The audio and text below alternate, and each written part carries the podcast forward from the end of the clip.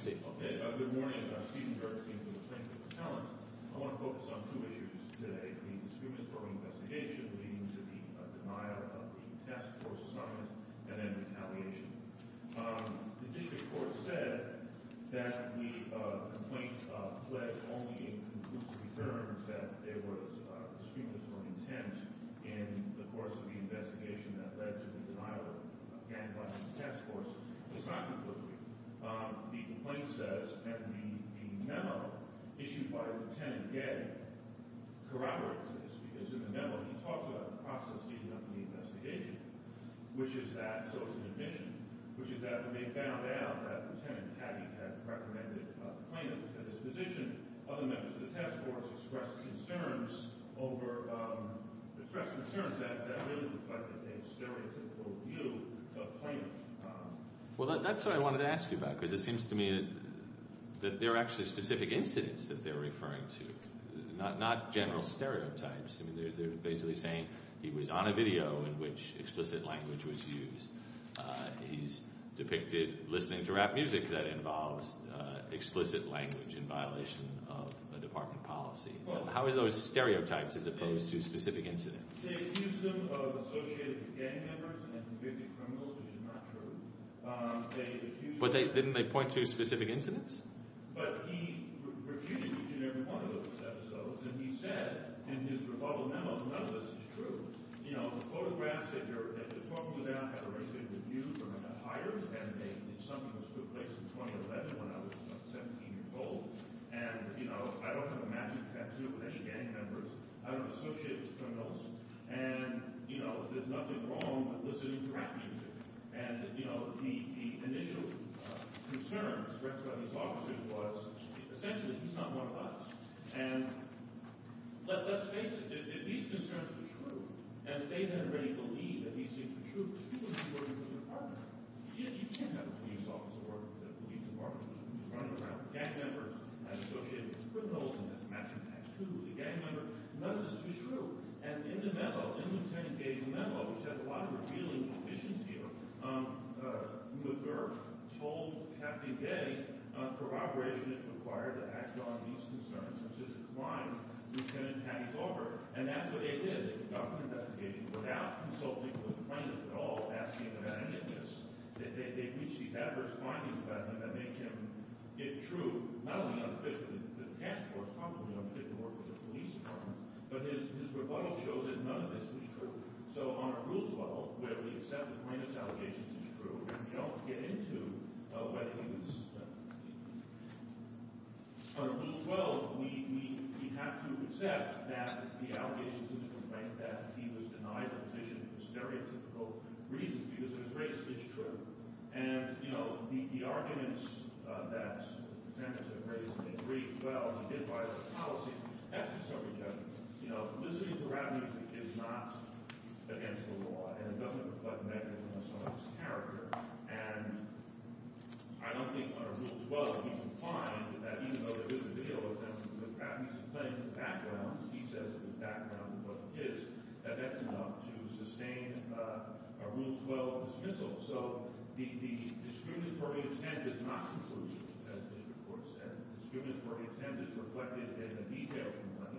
And in the memo, page 81 to 82, the memo really tells us what was happening, uh, particularly in the second how they reacted when they found out that plaintiff was uh, in line with his task force.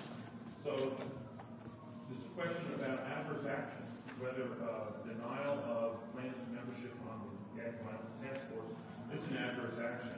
Um, under Rule 12, at this stage of the case, it is. Well, I guess maybe there's more of a question of just uh, causation. So, I mean, the allegations seem to be vague as to who made the decision Uh, and what the decision was based on. Maybe you can help me with that. The task force, sure. Well, certainly Lieutenant Gay, who wrote the report, is the defendant. This is also a Title VII case, not just a 1983, but a look at individual liability under 1983. Uh, Captain Gay is one defendant. Uh, Deputy Chief Trudell is another because he ordered the investigation. And he said, find what you can find on this guy. And we know, based on language to uses in private, suggesting um, discriminatory intent. Um, the officers who conducted the investigation are identified in the complaint. It wasn't just Captain Gay who did the investigation. It was the other officers, too. So accepting the allegations in the complaint was true. Um, they endeavored to find or dig up dirt on plaintiffs, which wasn't true. They're liable as well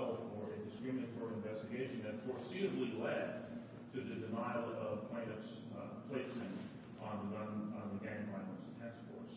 Um, adverse action. A couple of points I want to make about the adverse action. First, the complaint alleges, even though this didn't cost uh, the plaintiff any salary, um, the loss of a prestigious position uh, that has potential to advance your career, that could be an adverse action. Counsel, um, the Supreme Court heard argument in a case called Muldrow. Mm-hmm. Question presented is, does Title VII prohibit discrimination in transfer decisions um, absent a separate court determination that the transfer decision caused a significant disadvantage? Um, does the answer to whether the adverse action, whether the denial of transfer here is an adverse action depend on the outcome of that case? Yes. If this court disagrees with me that denial to a prestigious position is an adverse action on the buyer versus Nassau, putting that aside. So you would say we wouldn't need to wait for that because, in your view, it was a significant disadvantage. Correct. But if you disagree with that, if plaintiff in Muldrow wins, then I think he wins because it would be discriminatory, it would be the equivalent of a transfer denial based on race. And I can't say what the Supreme Court would do, but it looks like the issue is relevant to our issue. Let me talk about the retaliation claim in this case. Again, Rule 12, under the Title VII cases, you don't even really have to assert a constitutional case. But you need to come close to making out the elements. We protected activity. We filed a notice of claim, um, objected to the discriminatory culture at the uh, Syracuse Police. He had the adverse action in the form of a reprimand, right, which took place a week later, and reprimands under this Syracuse cases, um, Montero and Millea, may qualify as adverse actions. And you have, well, you have. Well, in this case, the reprimand was just basically no action, right? It was just a warning that this is the policy uh, of the department. And if you do it again, we will take more severe action. So that would make anyone think twice or dissuade them from speaking out. So in your view, any warning is enough to constitute an adverse action? A reprimand. And this is a reprimand. And this Court has said reprimands may qualify as adverse actions. They may, but I think that they don't say that uh, a reprimand that has no concept. I mean, this is contemplating no further action at all, right? Unless he continues to listen to rap music and posts it on Facebook, then he will be subjected to more severe uh, discipline. And an officer really wants more severe discipline. So Well, it wasn't about rap music. It was about explicit language, right? Well, that and listening to music on a video. And, you know, none of that is illegal. It's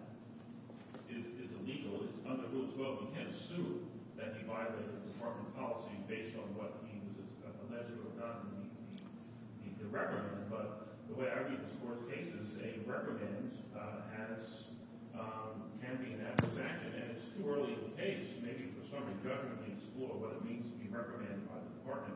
But for now, under Rule 12, I think we make the claim that a reprimand like this is going to make somebody or dissuade somebody from speaking out again against discrimination in the department. Um, the social media posts, um, in their brief, they say, well, the social media posts violate the policy on the face. I'm not so sure about that. You know, is a complex balancing test this Court uses. Uh, Locurto v. Giuliani, off-duty, non-work-related speech is entitled to significant first-amendment protection. And then you have to analyze it very carefully under the two- or three-part balancing test. You can't do that under Rule 12. You did on the summary judgment. Maybe it was flawed. Mr.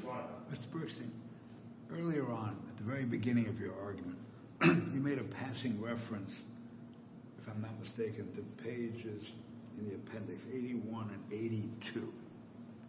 I have a bad habit of opening the appendices. Not that your comment was inappropriate, but what exactly about these pages, what should I be looking at? Take a look at paragraphs on page 81, paragraphs 2 and paragraphs 3 and 4, for that matter. Um, Gun violence task force personnel, that's the second line of paragraph 2, voice their concern about accepting the offer due to known associations with gang members and convicted criminals. They're referring to. There, there are no associations with gang members and convicted criminals. Uh, P.O. Hanks has a matching tattoo and no gang member, not true. Uh, he was present in the shot incidents. Um, there's a social media video of him in uniform uh, listening to a rap song. You know, this tells you, this really frames the nature of the investigation that followed.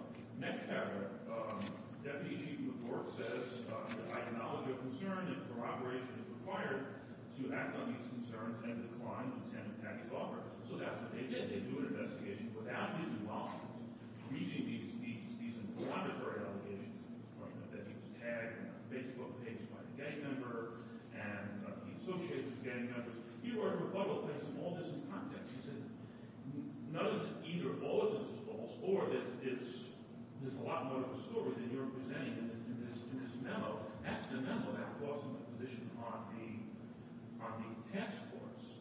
So, you know, in some ways, page 81, 82 is the most important document in the, in the joint appendix. It really shows you what their, what their thinking was.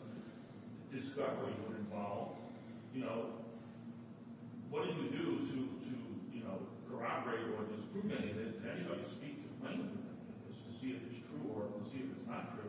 Um, and how exactly does listening to rap music in a police car, well, it wasn't a police car, it was a rented car, how does that violate department policy? And you, can't decide these issues on a rules well. So I don't think the, the allegations of discriminatory intent are conclusory. And Well, let, me ask you, I'm just trying to understand the record, and I'm sure you- you'll help me. The word brick, B-R-I-C-K, comes up. It's a term of art that refers to drugs, right? I don't know if that's right. That's in their brief. Um, I, I have no idea what that language means, and I don't think on the basis of the complaint we can make a conclusive assertion what that language means. I think he was quoting a rap video. Um, you know, I recognize that rap music has violent lyrics. All kinds of music, by the way, have inappropriate lyrics. I can assure you of that. And so to, to hit it on the plaintiff because he's listening to that kind of music, they're all listening to that kind of music, even if it's not rap. So I don't know what brick means, but that's something to explore and discover. Lieutenant Hanson, do you understand that the word brick means I don't know the answer would be. Well, maybe opposing counsel will address this concern of mine. Let me ask you another part of the record. Where is your client's uh, notice of claim? It is not in here. It is cited in the complaint, but it is not, it was not attached as an exhibit to the complaint, although there were many exhibits attached to the motion over time. The right to sue letter is to be found at page 79, but um, I don't, Right. we don't, The, the notice of claim is not here, but it's summarized in the complaint. And okay. Best I can tell you is that the, the notice of claim says he was subjected to discriminatory culture at the uh, police department. So, Thanks, thanks very much. Thank you. All right, you reserve uh, three minutes for rebuttal. We'll now hear uh, from Mr. Butler for six minutes and then Mr. Powers for six minutes. Good morning. Brian Butler, representing the city of Syracuse, Kenton Buckner, Deputy Chief Richard Trudell, Chief Joseph Cecile, and Deputy Chief Eric McCourt. The, um, I would like to start with the inference of discrimination. District Court properly held that complaint fails to allege any conduct by any defendant that creates an inference of discrimination or the existence of a sufficiently severe or pervasive racial hostile work environment. Um, M- Mr. or counsel for the plaintiff uh, said to this court that none of the concerns expressed in the uh, memorandum at uh, record pages 81 and 82 were true. That is an absolutely incorrect statement. And that can be shown through the rebuttal memo that starts at record page 125. The points in the uh, Captain Gay memo at page 81 and 82 are all factual references of associations that the plaintiff had with known gang members. And in the rebuttal memo, plaintiff acknowledged that. He actually said, Bill Brooks, was a known uh, Bricktown gang member, they have a matching tattoo together. He spent a whole page talking about how he had a relationship with Will Brooks all through high school. He grew up with him. He was friends with him. Can I ask just a record question? So was the rebuttal memo was appended to the complaint? The rebuttal memo was not. Well, yes, I believe it was. I think it was Exhibit 9 to the complaint. I believe it was Exhibit 9. Where do we find that? 124. It starts at appendix 124 and goes through 129. So in that rebuttal memo, plaintiff puts into context his associations with known gang members. But that doesn't render the associations themselves that The references in that Captain Gay memo were accurate, and plaintiff acknowledges those in his rebuttal memo. And that is why the court found that there is no inference of discrimination alleged in the complaint. Um, well, the principal basis, uh, it seems to me, for the complaint, and certainly on appeal, is that this is a stereotype case. Uh, And so I guess I'll ask you the same question that I asked Mr. Bergstein. Stereotype cases are generally uh, about uh, generalizations about a particular group uh, that reveal animus. These seem to be particularized incidents um, that, if true, would be relevant. That's correct. And we have to put this into context with this 30-day temporary transfer to the gang violence task force. Clearly, his associations with gang members are relevant to this inquiry. And, Judge, this isn't a situation where the department said, um, plaintiff listens to rap music, therefore he must be associated with a gang. They were looking at specific instances of associations that plaintiff had with these gang members. So it's not a stereotype. These are factual findings that plaintiff rebutted in his rebuttal memo. He explained the context of them, but that doesn't mean that they're stereotypes. Um, nobody uses stereotypes. There are no racial slurs at all alleged to have occurred in relation to this temporary transfer. Can I ask you about the gang affiliation? Sure. I gather your point is because they're true, um, it's not plausible to say that it was based on a stereotype. And what you point to to show it's true is this Exhibit 9, which you've told me is an exhibit to the complaint, so we can look at it for purposes of a motion to dismiss. Um, and there it says, well, it's true, but it's so long ago that they're just looking to something that doesn't bear on my affiliations now. I mean, at some point, might that argument make the contention that they're looking to something that's stereotype-based plausible? If the rebuttal memo says I hung out in a certain neighborhood, it uh, doesn't mean I'm affiliated now with gang members. Would there be a plausible inference at that point? In that, and just to uh, add another thing, in that rebuttal memo, references recent activity. For example, photographs with gang members that were posted on social media as well. So it's not just distant relationships. It was recent activity, recent social media posts that showed him uh you know at least having some relationship with gang members. But would you agree at some point the rebuttal points could be sufficient to say, well, this allegation of affiliation is too far-fetched, too stretched, that we would say, okay, it's plausible then that this is being pointed to as pretext or the like. I don't, agree with that in the context of this situation, which is a temporary assignment to the Gang Violence Task Force. His associations, whether they're present or whether they're in the past, are very relevant to that, um, to that assignment for that temporary period to that, to that task force. Those were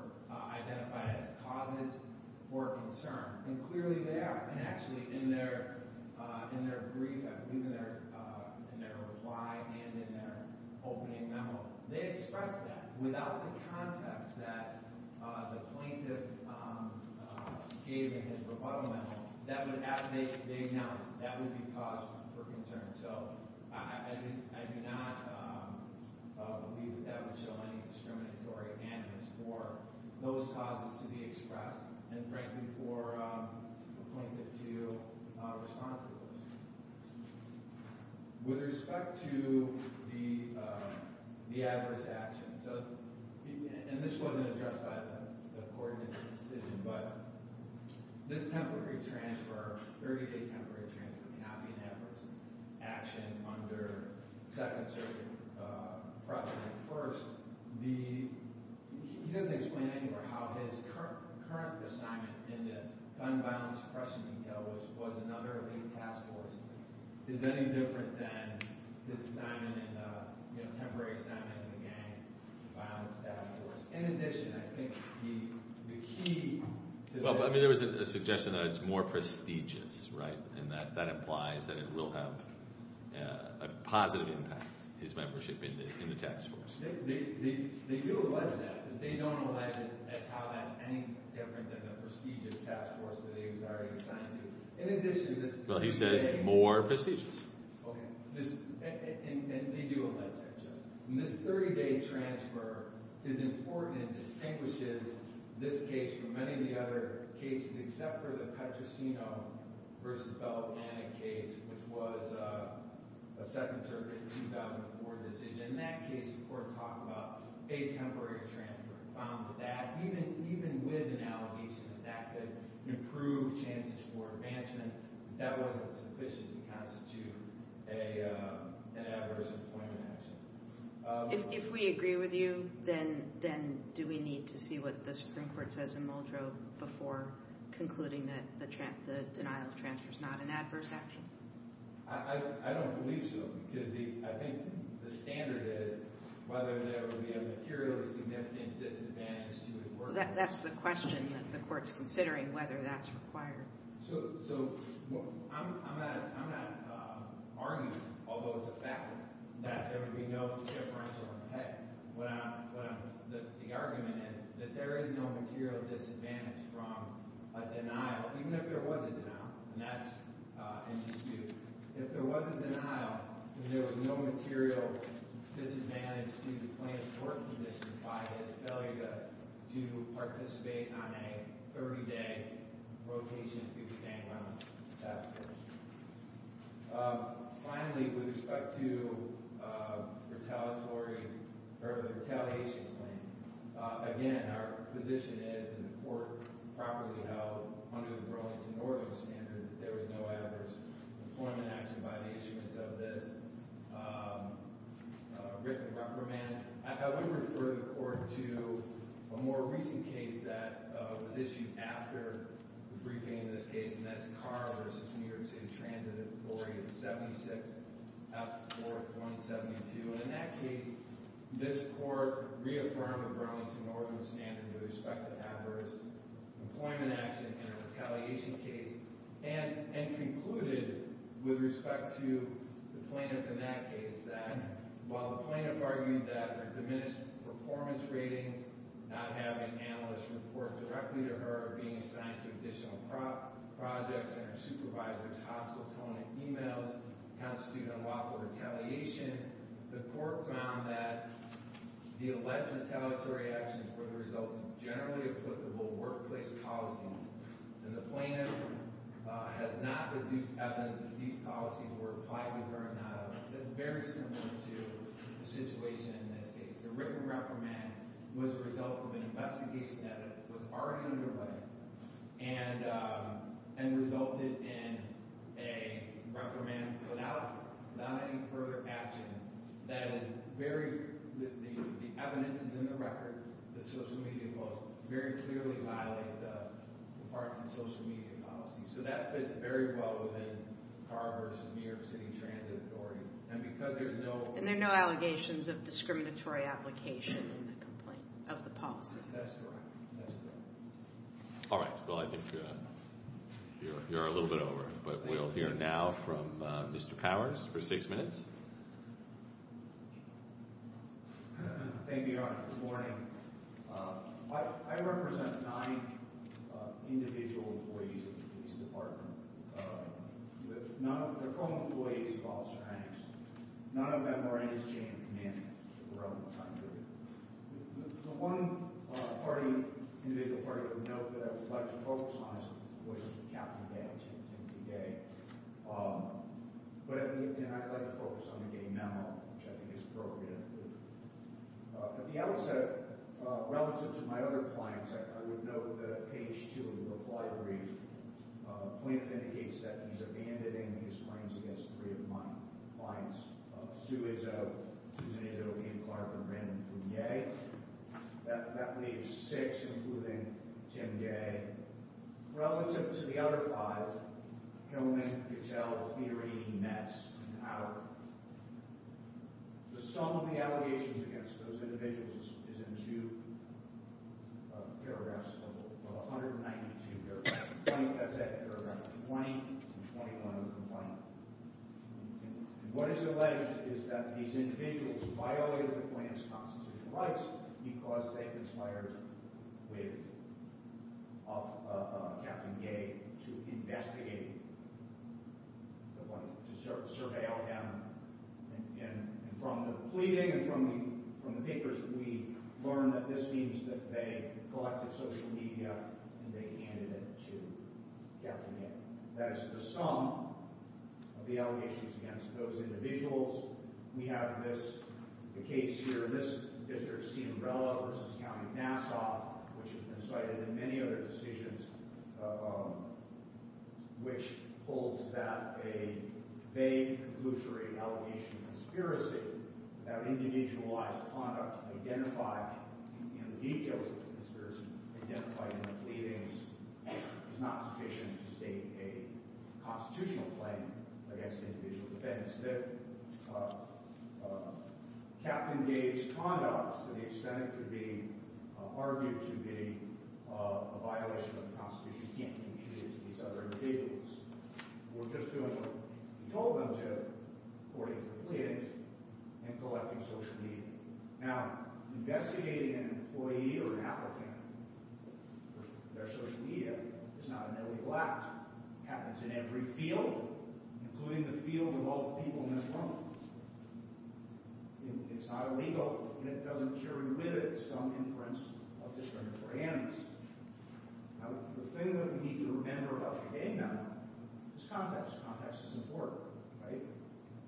Uh, this is not uh, uh, an employer in some field referring to an applicant as being related to a gang or gang affiliated or, the like field that's unrelated to gang members or gang affiliates. It is the very purpose of the Gang Violence Task Force to investigate gang violence and gang crime. And so what Captain Gay is doing, and, I agree with counsel, one of the most important documents is the Gay memo. He's accurately reflecting information that he's been told or provided. And he's passing that on to command, to the chief's office. He's also giving them, this is important context, the social media posts that he's relying on. It's, part of his memo. And he's letting the, chain of command make the decision. He's not giving an up or down recommendation on the 25th. He's saying you should be cautious about this. You should exercise, quote, justifiable caution. This is the supervisor of the gang violence force. He says he's worried about the integrity of their investigations. If one of their members has associations with known gang members. That is clearly a function of, an individual's qualification and suitability for that position. It has no implied or otherwise reference to officer race. And indeed, gang membership is not a race identifier. It's not a race identifier in the case law, and it's not a race identifier empirically. Gang, membership uh, transacts all races. And so this is a characteristic or qualification relative to this particular job. There can be no imputation of inference of racial discrimination just because Officer Hanks was observing that there appears to be some connection, past connections or current connections, between this officer and um, and these known gang members. And, I'd like to address in more depth your question, Judge Nathan, about isn't there isn't there a potential at some point that these connections can be so stale that we can imply some sort of ulterior uh, uh, race coding in you know raising these concerns. Um, so I want to direct your attention to the rebuttal now. and just for everybody's, this is the second most important document to review in the record. This is a authored by the plaintiff. It's his rebuttal to the the gay memo, and it was provided to the department before they made any decision on the transfer and before they disciplined. And you agree this is part of the complaint, right? There's no dispute about that. It's attached to the complaint. It's referenced in the pleadings. Okay. So what page are you referring us to? Okay, this is page 125 through 129.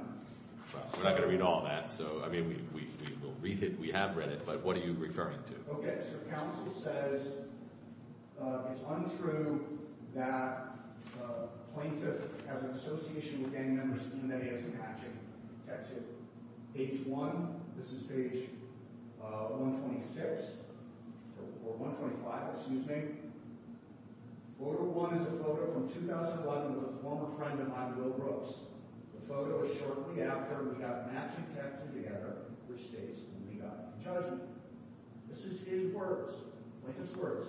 He says, Brooks and I both attended, Henninger High School together where we became good friends. He says, Will Brooks is a well-known, documented Bricktown gang member. He says, I have made arrests in my career of individuals in vehicles with Will Brooks. He also says, I have arrested other Bricktown gang members. So once the department gets this, it's worse for the plaintiff. Now, he argues this is a stale relationship in high school. But you can imagine, you can imagine the supervisor of the gang violence task force who may have to uh, execute a wiretap on the Bricktown gang, on Mr. Brooks, may have to execute a warrant on Mr. Brooks' residence, may have to call Officer Hanks as a witness, to testify against Mr. Brooks. How even an old relationship, and he admits that they were friends, but even an old relationship is a cause for concern. This is not, uh, um, this is not code for race, and there's no plausible argument that it is. This is a legitimate concern that relates to his appointment. So let's talk about the other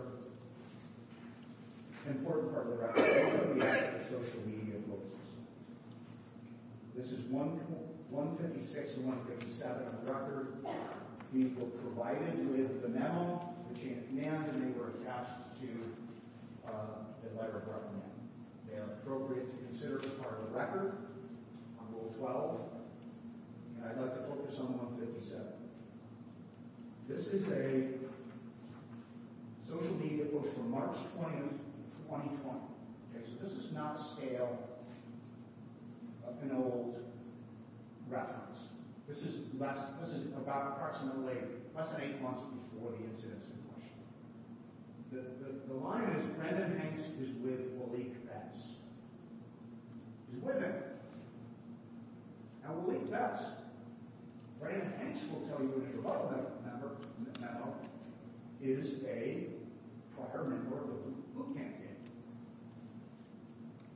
Now Waleek Betts, you can also see in the record, we've provided for our brief, is a convicted, federally convicted RICO felon for gang-related activity.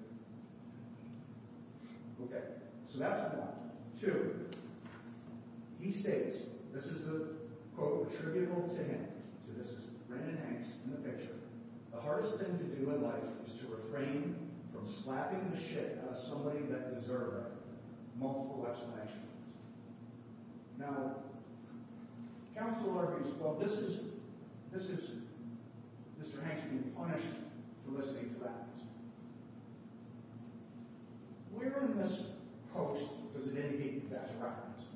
Where is the attribution to the rap artist? Who is the rap artist? Where's the quotation marks? I read this, I don't, see a rap lyric. I see a police officer saying something wildly inappropriate. Gratuitously referring to violence against people in a public-facing private social media post. Uh, in addition, he's indicated in the caption that he's with a known convicted gang felon. And so, um, it's not correct to say that there's no truth to the gay memo. And you'll see, if you read that rebuttal memo carefully, everything that Captain Gay says in that memo is true. Now, Captain Gay doesn't just send the report, he sends the information to the chief's office. You make your own determination. Um, context matters. All right. All right. Thank you, Mr. Powers. Uh, we'll now hear from Mr. Bergstein for three minutes of rebuttal. Context certainly does matter. Um, Plaintiff's rebuttal puts everything in context. We mentioned, we heard about Will Brooks. Um, Plaintiff makes it clear he has nothing to do with Will Brooks anymore. They knew each other in high school. They went their separate ways. They, have no contact anymore. He's a former friend from, from 10 years ago when they were teenagers. You can't hold that against him today. Uh, they would have known this had they actually asked Brendan Hanks when they did the investigation, which they never did because it was a one-sided investigation. And I would hope that somebody investigated me. I It would- wa- wasn't the rebuttal prior, uh, to the determination not to transfer? I think it was, it's not clear when the rebuttal was written, but whether it was before or whether it was after, it doesn't hurt this case because if it was before. I'm just responding to your argument just now that he was given an opportunity to explain, No. and you attached to your complaint his explanation, which... It wasn't a formal request to respond. I think he was given, I think somebody in the department gave him the game memo and said, here, this is what they're saying about you. And Brendan took it upon himself to write a rebuttal. It wasn't part of a formal process where we want to hear your side of the story.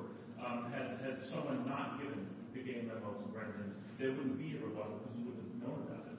So it wasn't part of the process. But had they asked him, tell us more about Will Brooks, he would have said, I have nothing to do with him. And when they, he was cleared for the position. Well, wouldn't he have said, I have nothing to do with him anymore? Yeah. Isn't that the point? So, the, Correct. the, Uh, the memo, the game memo says a known affiliation. You said that's not true. I think what you mean is he no longer has an affiliation, right? Right. The inference is he's he's still associating with gang members, and he's not. And he, spends a full page explaining, I have nothing to do with this guy, and I have nothing to do with him.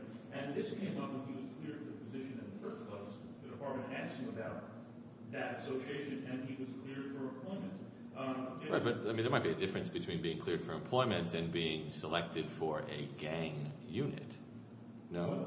On the Rule 12, we're not conceding that he was associating with people that would make him ineligible for a gang membership task force. So on, on the face of this record, that's not a legitimate basis to, hold it against him. So you're, don't think it would be relevant if, if some of the targets of a task force are people that a person knew pretty closely and had close relationships with in the past. That's irrelevant, in your view?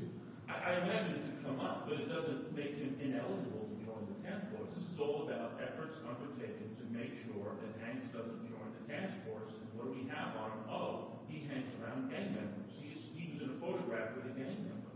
That's also in the record that we just heard about. He didn't know the guy in the photo was a member of the gang because it was a birthday party that Hanks went to, and he was posing with everybody. And somebody said, oh, by the way, somebody that you posed with is a member of the gang. He didn't, know that. So why are we holding that against him? We, we heard about Wally Betts. Um, you know, he explains the relationship with Betts. Betts denounced all involvement with gang membership, and he runs a business, and the plaintiff supports people in Syracuse who run their own business in these uh, disadvantaged communities. And, you know, I, guess my point is, you know, this, sounds like a summary judgment argument where we're looking at, you know, what are the consequences of this? What does it mean for that? You know, this is a Rule 12. You know, we don't know um, really if he violated uh, uh, city policy by posting what plaintiff claims were rap lyrics on his Facebook page.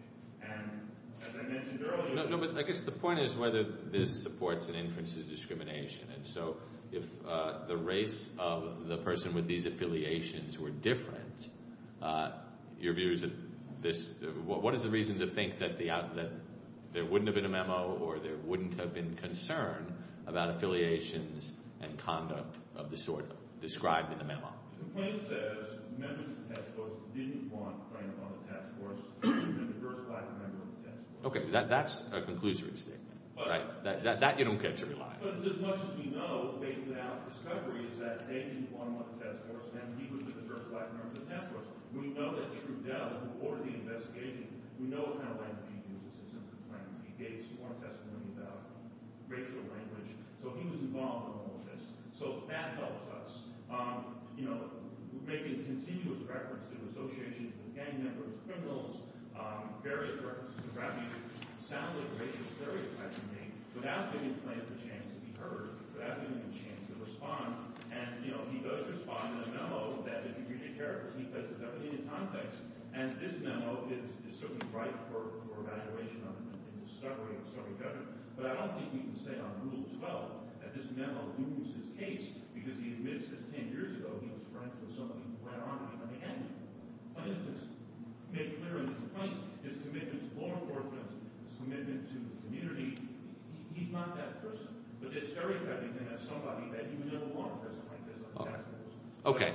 Well, we've uh, we've gone way over, I think, for every everyone. But look, we- we had questions, so that's you know that's that's why we go over. But we have uh, certainly your briefs. We'll reserve decision. Thank you all for well argued.